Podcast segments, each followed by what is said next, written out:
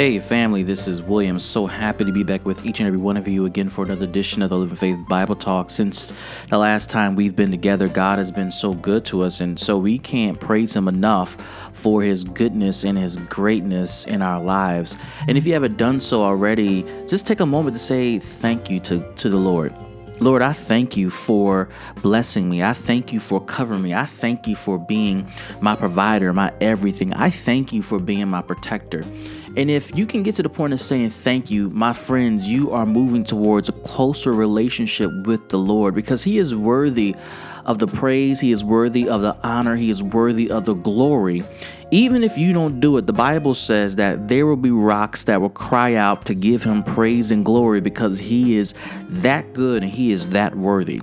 So instead of having a dead rock who cannot mouth a praise on your behalf, it's better for you to say, Thank you, Lord, for what he's done for you, and let the Lord hear your thanksgiving. Don't let anybody else give your testimony. Don't let anybody else give your praise of thanksgiving. Give it for yourself and say, Lord, I thank you. Now let's move into the word because there's a lot going on in the word of the word of the Lord, and we've been teaching out of John, uh, the teachings of Jesus. And one of the things that we've been covering recently uh, is the story about the man at the pool of Bethesda we learn in this story that Jesus approached this man and asked him, Did he want to be healed? And the man gave a bunch of excuses. And finally, Jesus challenged him to take up his bed and walk. And this man did. And I think this is a good place to pick up the next part of that story, right? We talked a lot about no labeling. We talked about building up your faith. We talked about uh, being in a bad environment where your faith is diminished. But what happens after you have a deliverance experience? What happens after you've been set free and been uh, delivered from whatever has kept you bound for so long? We find here that this man in John chapter 5 picked up his bed and started walking.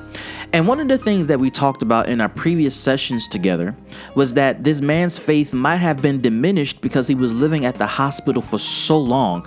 And when you're around a bunch of people who have the same ailments and weaknesses and issues that you have, you tend to take on their same issues, their same faith limitations, their same perspective about life, and that can create a bubble around you, which can limit your ability to see what God is doing in your life and limit your ability to see what God can do in your life. So when you think about all of that, and he has finally got healed after 38 years, he's finally overcome the issues of his uh, physical limitations. He picks up his bed and starts walking but then we learn uh, all of this happened on a Sabbath, and Lord knows uh, that can create some issues uh, in the Bible text. But he was confronted by Jewish leaders and said, Why are you carrying your bed on Sabbath? Now, this creates an interesting situation. This is why I wanted to talk to all of you about the transition after deliverance. You come out of a situation where you have been bound and limited for 38 years, you've been struggling, and all of a sudden you are set free and you think that you've broken free from those issues that have kept you bound. You think you've broken free from those relationships that kept you bound. And all of a sudden, you're confronted by a new set of rules that you probably did not have to worry yourself with because you were in such a depressive state physically, emotionally, mentally, economically. And now you're dealing with all this new stuff. Your first day of freedom, and now you're dealing with somebody telling you you can't do that. You can't operate in your freedom. We can deduce a couple things from the text, right? We could probably assume that they might have been hating on him if they knew that he was actually lame for 38 years. We can deduce from the text that people considered rules and context of control above people's deliverance. But I think as you listen to this text and as you kind of digest the text here in John chapter 5, verse 10, it's important for you to kind of embrace the idea that even after your deliverance happens, and even after you have had an encounter with Christ, you will still have new challenges that you will have to overcome, and it's almost like starting all over again. Now, sometimes we feel the weight of the world lifted off of our shoulders when we have been set free from those limitations, from the boundaries that were on us but when we go through that deliverance process, we're not thinking all the way about the future. Because the future not only entails all the great things that you can do now that you can walk, right? You can now run, you can walk, you can stand, you can go to the store for yourself. But we don't think about the other elements of the future, right? This guy who is now healed has to interact with a world in a different way than he used to prior to his healing. So think about the fact that him being lame, he couldn't work, he couldn't move, he was totally dependent upon people, and he had to rely upon others to do things for him. Now he's dealing with a cruel world where he has to do everything for himself because he's now expected to utilize every faculty of his physical body to do things that he couldn't do before. That is a brand new experience that he didn't have before. And what I'm sharing with you all is that even though you are fighting for deliverance, you are fighting for freedom, and you are working through that with your Savior, think about the new challenges that will have to be confronted now that you are free, now that you are brand new, now that you have everything you've been asking God for. This is new. Now, part of this, a part of what you're responsible for now, is changing your prayer request and your prayer life. You don't stop praying, but you're no longer praying for healing or deliverance because you're no longer lame like this guy has been for 38 years. Now the prayer has to be, Lord, give me the wisdom to interact with this new world in a way that I am totally unfamiliar with. Lord, teach me how to use my newfound healing for your glory.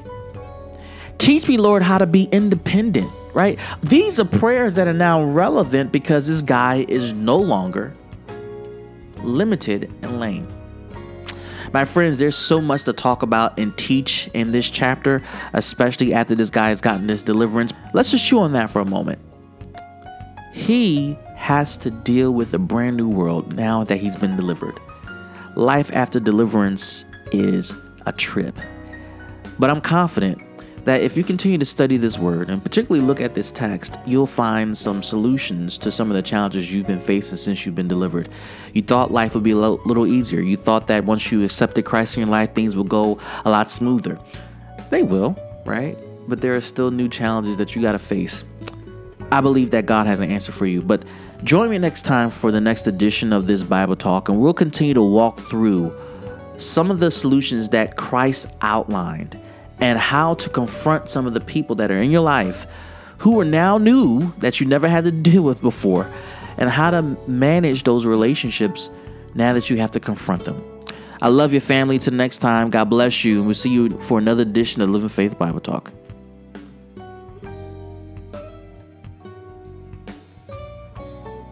Hey, family, this is William. I'm so happy to be back with you for another edition of the Living Faith Bible Talk. There is so much to get into in God's Word, but I just wanted to say thank you, Lord, for your blessings, and thank you, Lord, for being with us, and thank you, Lord, for being our provision and our guide. Give us wisdom, give us strategy, give us solutions to our life challenges.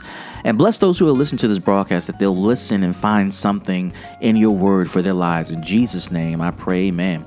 So, listen, we've been talking about this man at the pool of Bethesda, and we've kind of been on this for quite a while. But in our last time, uh, session together, rather, we were talking about what happened after he got deliverance, life after deliverance. I really want to continue with that thought. Life after deliverance is a pretty good topic, right, to talk about since a lot of people do seek God for deliverance and they are wondering now that they've been delivered, what do I do with all this deliverance? If you look at John chapter 5 uh, and verse 10 uh, and verse 11, he is confronted by people he never knew he had to confront before, and he's carrying his bed because Jesus told him, and they're saying to him, It is unlawful for you to take up your bed and to carry it on the Sabbath day. Now, this man has been lame for 38 years. He got healed on a Sabbath, and now he has to put down his bed because it is the Sabbath. And so he's dealing with a whole new world that he never had to deal with before. He is now responsible for his own life, he is responsible for his sustainability, he's responsible for uh, providing for himself. Now that he can walk, he can now go to work, he can do a lot of things he couldn't do now. But the first thing he is confronted with is being told to put down your bed because it is the Sabbath. Now, this man is asked, Who told you to do this, right? Uh, but the man in the uh, the pool of Bethesda said in verse 11, The man who healed me told me to do this. He told me to take up my bed and walk. He said that. Now, we know who the he is, and the he is Jesus, right? As you kind of deal with life after deliverance and you're getting used to all the nuances of life and what is being offered to you now that you are being delivered and you no longer have the burdens that you used to deal with, you are going to deal with people you never knew you had to deal with. I don't know if the Jewish elect ever visited those who were sick, but let's think about this for a moment. If you look at the earlier part of chapter 5 in John, uh, we find o- the only people at the pool of Bethesda are people who are sick and lame and perhaps the people that might have been taking care of them. And then we we hear in this text that once a year an angel touches a pool of water that offered opportunity for healing, salvation, and freedom. So I don't know if any of the elect visited the hospital, so they may not have a frame of reference to understand where this man is coming from. Think about this for a moment. When you were in your situation where you were bogged down with sin and burdens and issues, how many people came to visit you?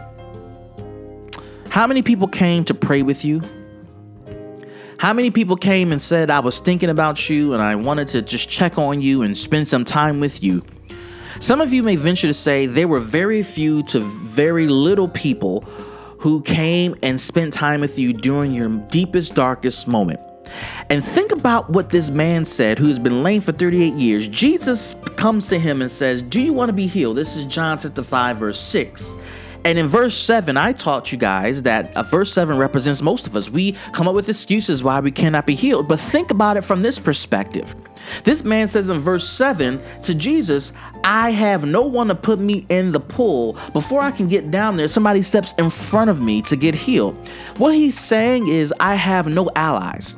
I have no friends. I have no family. I have no uh, mentors. I have no connections. I have no hookups. I have nobody who has expressed any concern for me to help me with my healing. Now, we can kind of look at that as an isolated situation and say, well, he didn't have anybody at that moment that the angel picked him up to put him in the pool. But when you think about it in a contextual way, that if you had friends and they knew that this was an opportunity for you to get healed and delivered, if you had family who knew that this was an opportunity for you to get healed and delivered, it stands to reason that if they loved you, they would have helped you get into the pool when the angel touched the water. Think about this. There was a time where Jesus was teaching, and there was a lame guy who had friends tear off a roof, drop him down through the hole of the roof so he can get healed. He was also lame, he was fully paralyzed. And because he had people that loved him and cared about him and who wanted to have his well being looked after, they took him to the healer to make sure he got healed. When you think about that in context of this man in John 5, he didn't have anybody that he could depend upon to help him. And so he didn't have anybody that could connect him to healing. Fast forward now to John chapter 5, verse 11. He is now healed. He is walking through the streets. He is now delivered. And the only person he can think about that was helpful to him was this man, Jesus. He didn't even know his name at the time that he got healed. Friends, as you kind of walk through life after deliverance and you start to confront a new world that you were not exposed to, and you start to deal with people you didn't have to deal with because now you are healed, do not forget the one who gave you the direction and the prophetic word for your life. Jesus is our healer, He is our Savior, He is our everything. And when people ask you, who told you to pick up your bed and walk? When people ask you to stop doing what you're doing, or why are you happy, or why are you so free, this is your opportunity to tell them, oh, the man that healed me gave me the freedom, gave me the direction to pick up my bed and walk. Jesus gave me the freedom and a direction to be happy now. He gave me the opportunity to live a different life. That's it, right? We can rely upon the Savior who has set us free, and we can rely upon Him to tell others listen, you can have issues with me, you can have a beef with with what I'm doing now. You can have issues with my freedom and my emotional stability. You can be upset with the fact that I'm mentally stable now. You can be upset that I'm financially set and I'm in a different place and I have more discipline. You can be upset my marriage is in a better place. You can be angry that my children are in a different place. My my life is just turned upside down. But I gotta tell you, I don't know if I care enough about what you're telling me to do versus what the man who did something for me told me to do.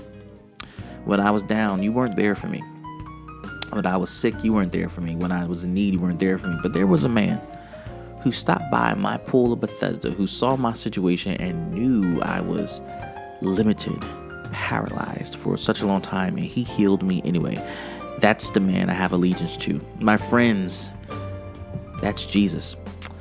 I love you guys. I can't wait to continue this word. Join us for the next edition of Living Faith Bible Talk. I want to continue to dig into this with you. I want you to study this with me because there's so much to learn.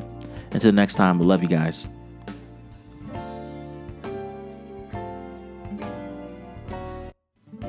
Hey family, this is William. So happy to be back with you for another edition of the Living Faith Bible Talk, and I'm so anxious to get into the Word. But let's let's pray right quick and let's bring in God into our Bible study. Father, be with us now. Give us the word of wisdom. Give us strategy. Give us uh, thoughts so that we can move forward in the way that you have us to go. In Jesus' name, I pray. Amen. We've been talking about this guy at the of Bethesda who's been healed, and we've been talking about this topic of life after deliverance. And we're at this point now where we've explored what's happening to him after he's come into this new world. He's experiencing the world in a different place, in a different way. And now he's walking around with his bed, and he didn't know that this was against the law. And Jesus told him to pick up his bed and walk, and yet he's being confronted by people and after he was confronted by people, this man uh, runs into Jesus. And he, remember, he didn't know who Jesus was when he healed him. Uh, I'm in John chapter 5, verse 13, and it says, Now the man who had been healed did not know who it was, for Jesus had withdrawn, and as there was a crowd in the place. So he didn't even know that Jesus healed him. But Jesus meets this guy in verse 14 and says, See, you are well. Sin no more, that nothing worse may happen to you. That's a controversial statement, right? That Jesus heals you and he comes up to you and says, Sin no more, so nothing else will happen to you. This implies that if you do sin, something worse will happen, right? It's a simple uh, equation to understand that if you sin, something worse will happen. But why would Jesus make this statement? If you remember the teachings of Jesus in Matthew chapter 12, uh, he starts out in verse 43. He talks about the unclean spirit that's been kicked out of a person, and unclean spirit goes through places that are waterless but can't find a place like the place he used to exist. And what that's talking about is when you've been healed and delivered delivered from the enemy and his minions and the demons that were in you, the enemy is looking for a place to go. Remember the story about the man who was possessed, and Jesus told them to get out of him. And they said, We need somewhere to go. And Jesus told them, We're going to the herd of pigs the enemy is trying to go somewhere when he no longer has residence in your soul. And when you find Jesus in your life, when you've been saved and when you've been delivered and when your soul has been set free, the enemy has to go somewhere. And so Jesus teaches in Matthew chapter 12 and verse 43 that the enemy is looking for somewhere to go. And so after you've been cleaned, the enemy comes back to find his former space cleaned up and spruced up and nice and tidy. This is what happens when you have Jesus in your life. Everything changes. Your life is completely clean. But here's the problem when you kick the enemy out, you are kicking out an occupant of your soul. When you have Jesus, your soul has been cleaned up and spruced up and set aside for God's glory.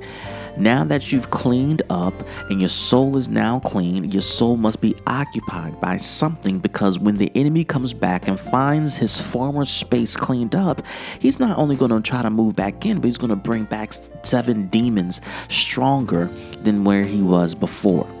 Now, when you think about what Jesus teaching this man in John chapter 5, see, you are well, sin no more, that nothing worse may happen to you. Jesus is saying it's not enough to find salvation. It is not enough to be healed. It is not enough to take what I can give you, the five loaves and the two fishes, and to heal you miraculously. It's not enough to watch me heal the blind and heal the lame. It's not enough to watch me raise the dead. It's not enough for me to give you deliverance and you are the recipient of it, and that's all you take from it. You have to have something even deeper even after you've been delivered. This Bible study session is about life after deliverance. You can't take deliverance and walk away and think that's it. You got to have the Spirit of God, the Holy Ghost, fill your soul so that when the enemy tries to come back in you, when he tries to snatch your faith, when he tries to snatch your hope, when he tries to snatch your belief system, when he tries to, to make you depressed or discourage you, you have no room for it. Remember what Jesus is teaching in Matthew 12, right? You got to be filled with something even stronger. And so when he tells that to this man, go and sin no more so nothing worse may happen to you, he's simply telling this man, you got to go after more. You have to go after me more. Your faith has to be strong, not just for your healing. Remember, this guy was at a pool called Bethesda, and he was there surrounded by a bunch of people who were not whole. They were looking for the same thing, and all they knew was to define their faith based upon the touching of the water in that pool. But when Jesus came, he broke that rule. He broke every standard thought that they might have had and was trying to encourage them listen, your faith has to be strong in something else, not something that comes annually, not an annual conference, not a healing service. But your faith has to be built upon something that is truly long lasting. And what Jesus offers is long lasting. Think Jesus came to this man out of nowhere, clearly in an off season. Clearly, Jesus came during a season where there was no healing being offered. And this guy, when asked uh, by Jesus, Do you want to be healed? said, I have nobody to put me into the pool. That's his immediate response. But Jesus came during a season when there was no healing to prove I have the healing power. I can heal during season or out of season if you just believe in me. And if you're going to believe me for healing, if you're going to believe me for salvation, you got to believe me to fill you up with much more than that because I am more than just a healer. I am more than just a deliverer. I am here to give you peace that passes all understanding. I'm here to give you living water in your life. My friends, Jesus has been healing and saving some of you. He has delivered some of you from some of the craziest experiences that you have ever been through. But he didn't do it just to get you out of trouble. He did it because he's trying to offer you something much more potent.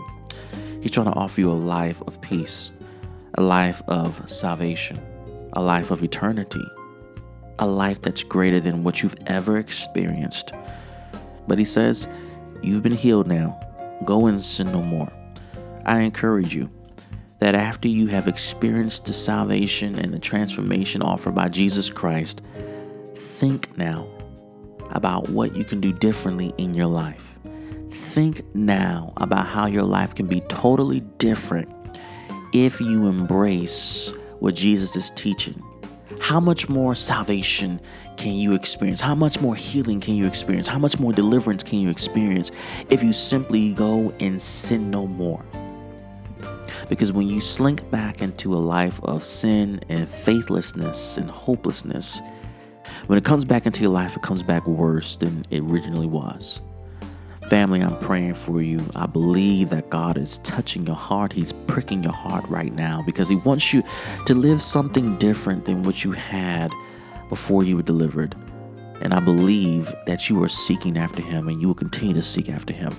Family, until the next time we come together, God bless you. And I see you next week for another edition of the Living Faith Bible Talk.